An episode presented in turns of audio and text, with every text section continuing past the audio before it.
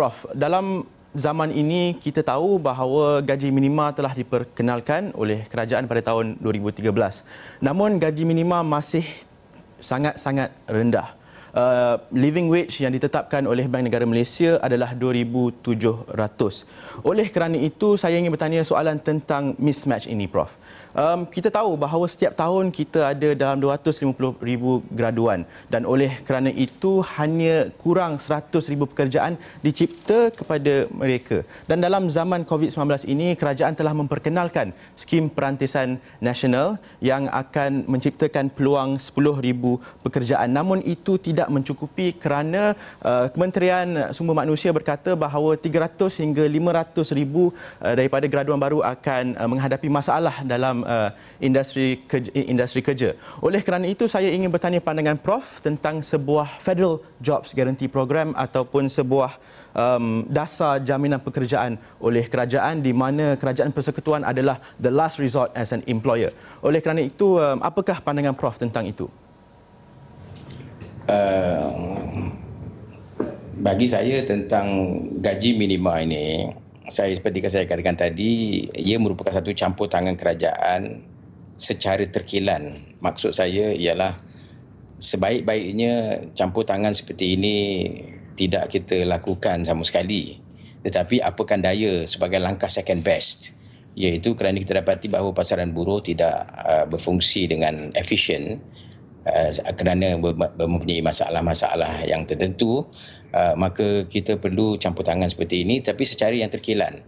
Jadi walaupun uh, ramai yang mencadangkan supaya campur tangan ini juga dilakukan kepada uh, graduate fresh graduate seperti ini, uh, saya rasa kita bagi pandangan saya secara peribadi lah elok kita uh, elakkan daripada perkara demikian uh, kerana uh, campur tangan yang berlan- yang berlebihan eh, akan lebih memburukkan keadaan lagi.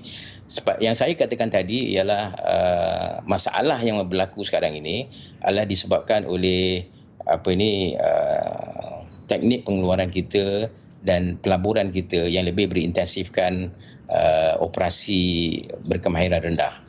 Uh, dan yang perkara asas ini, perkara pokok ini yang perlu kita uh, tangani dengan sebaiknya dan kita kalau boleh elakkan daripada um, uh, mencampuri ataupun campur tangan lagi yang berlebihan dalam pasaran uh, buruh. Kalau macam contoh contohnya apabila kita melaksanakan dasar gaji minimum ini kita memantau secara rapi dan sangat berkira-kira melihat impaknya setiap kali kita melakukan revision dalam apa ni gaji minima ini. Kerana kita tahu bahawa uh, pelaksanaan gaji minimum seperti ini akan membawa kepada selain daripada kesan positif yang kita harapkan akan juga membawa kepada kesan negatif. Jadi yang ini kita cuba kurangkan. Uh, tentang uh, bagi saya pula uh, tentang kita untuk uh, men, apa ni meningkatkan gaji uh, pekerja ini terutamanya pekerja uh, graduate ini apa yang boleh dilakukan ialah dengan uh, apa yang kita mengamalkan sebagai high wage economy.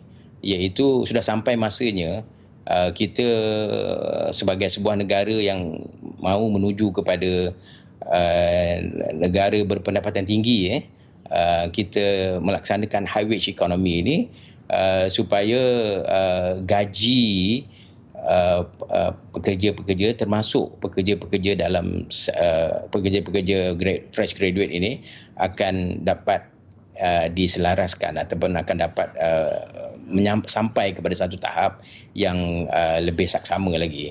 Uh, high wage economy ini sesuatu yang tidak dapat dielakkan sebenarnya kan. Hmm. Kalau kita masih lagi mahu mengekalkan kepada uh, keadaan sekarang ini, uh, maka ini yang kita da- akan dapati iaitu Uh, kita terpaksa mengambil uh, pelaburan dan juga melaksanakan operasi yang lebih uh, apa ini berintensifkan uh, berintensifkan kemahiran yang rendah. Ya. Gitu. Prof, Prof, apakah pandangan Prof tentang sebuah Federal Jobs Guarantee Program ataupun dasar jaminan pekerjaan oleh kerajaan persekutuan? Uh, yang yang saya kata masuk itu makna dia di sini uh, kita mencampuri dalam urusan ini tetapi bukan dari segi gaji. Saya fikir itu pun baik juga. Saya fikir itu pun baik juga. Maknanya kita bukannya uh, mencampuri dari segi soal penetapan gaji tidak. Tetapi memberikan jaminan kepada uh, pekerjaan. Dan ini kita lakukan daripada sektor awam. Daripada sektor awam. Uh, sebab gaji minima ini ialah untuk sektor swasta dan kita dapati jaga bila kita laksanakan gaji minima ini di sektor swasta uh, apa ni uh, hasilnya uh, tidak sepantas yang kita harapkan. Terutamanya dalam masa COVID-19 ini.